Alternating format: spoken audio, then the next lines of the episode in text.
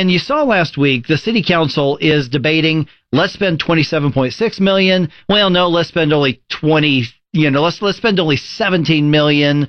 And then one council person is even saying, well, let's just start easy and slow and conservatively with only 2 million because we need to get some private investment in there.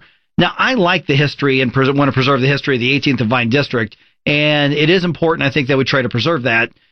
So, how do we do it? Uh, what would this money do for us? Well, you would be very wealthy if you if you knew the answer to that question. A lot of people are trying to figure it out, and and so let me push back on your premise. First of all, is 18th and Vine something we want to preserve? You know, one of the truisms of of jazz, and even jazz musicians and bloggers will will admit this. You know, there are more people who want to play jazz than there are who want to listen to jazz and we all think of jazz as something we ought to be listening to, right? Uh, intellectually, say, "Oh, I love jazz," but but there really isn't a market for it, and there certainly isn't a market for it here in Kansas City. You know, you recall uh, a year or two ago, Women's National Soccer League, Kansas City was the number one market, but when Ken Burns' jazz documentary aired, we weren't in the top ten. And so, what we're trying to do in Kansas City is trying to preserve a moment in time that was uh, where 18th and Vine was because of prohibition, uh, you know, uh, illegal drinking. It was effectively a red light district. Um, you know, the government was corrupt. And so 18th and Vine, you know, succeeded as a place to go see live music. Amazing characters went through there. But we've spent more time now trying to preserve that heyday at 18th and Vine than it was ever actually a heyday. And at some point, you've got to to give up. And and as you've said, we've spent $100 million trying to prop it up. It hasn't worked. And so the uh, a reasonable person says, you know, is there any hope that it will? And is this the last time we're going to be asked for twenty-seven million dollars or, or any number of millions of dollars? Well, we know that's not. Yeah, we know it's not the last right. time. I, I think everybody's going to be. This every, is Kansas City, man. that's right. Everybody will be back, and so and and now it's not. We're not working in a vacuum here.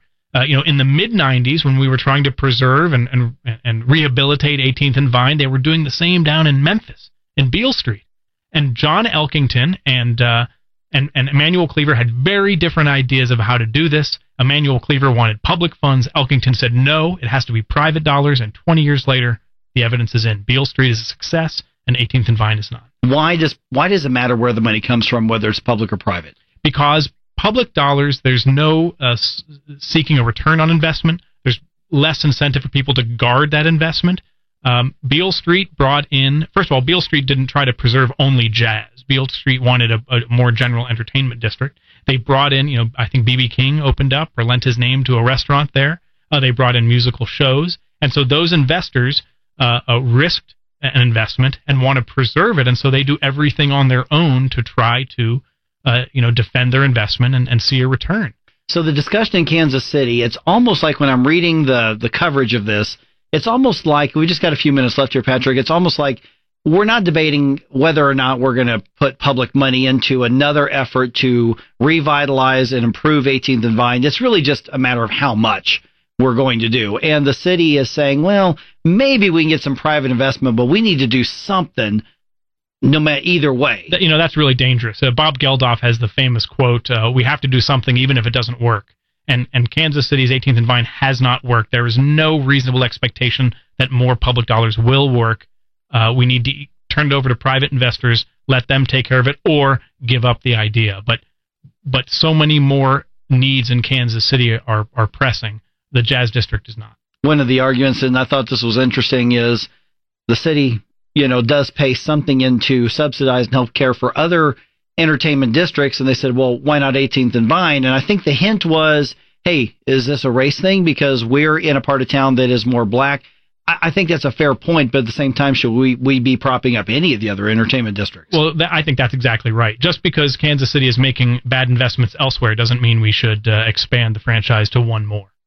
All right. And uh, so it's going to be voted on. Well, the plan is to discuss it and, and look at it again on Thursday and it's been look the council has booted this before so la- uh, last week they decided they're going to talk about it again uh, tomorrow and vote on it thursday but this goes back several weeks they they booted on it uh, a month ago and, and look kansas city has real needs real infrastructure needs public safety needs uh, you know, streetcars and entertainment districts are not a priority. They cannot be a priority in Kansas City right now. Yeah, we could do a whole segment on the uh, plans and the proposals for streetcar. We don't have time. We've got less than two minutes right here. Uh, what else is on the uh, radar screen of uh, Show Me Institute right now? You know, one of the things that that Kansas City seems to pride itself on is is being a tech hub.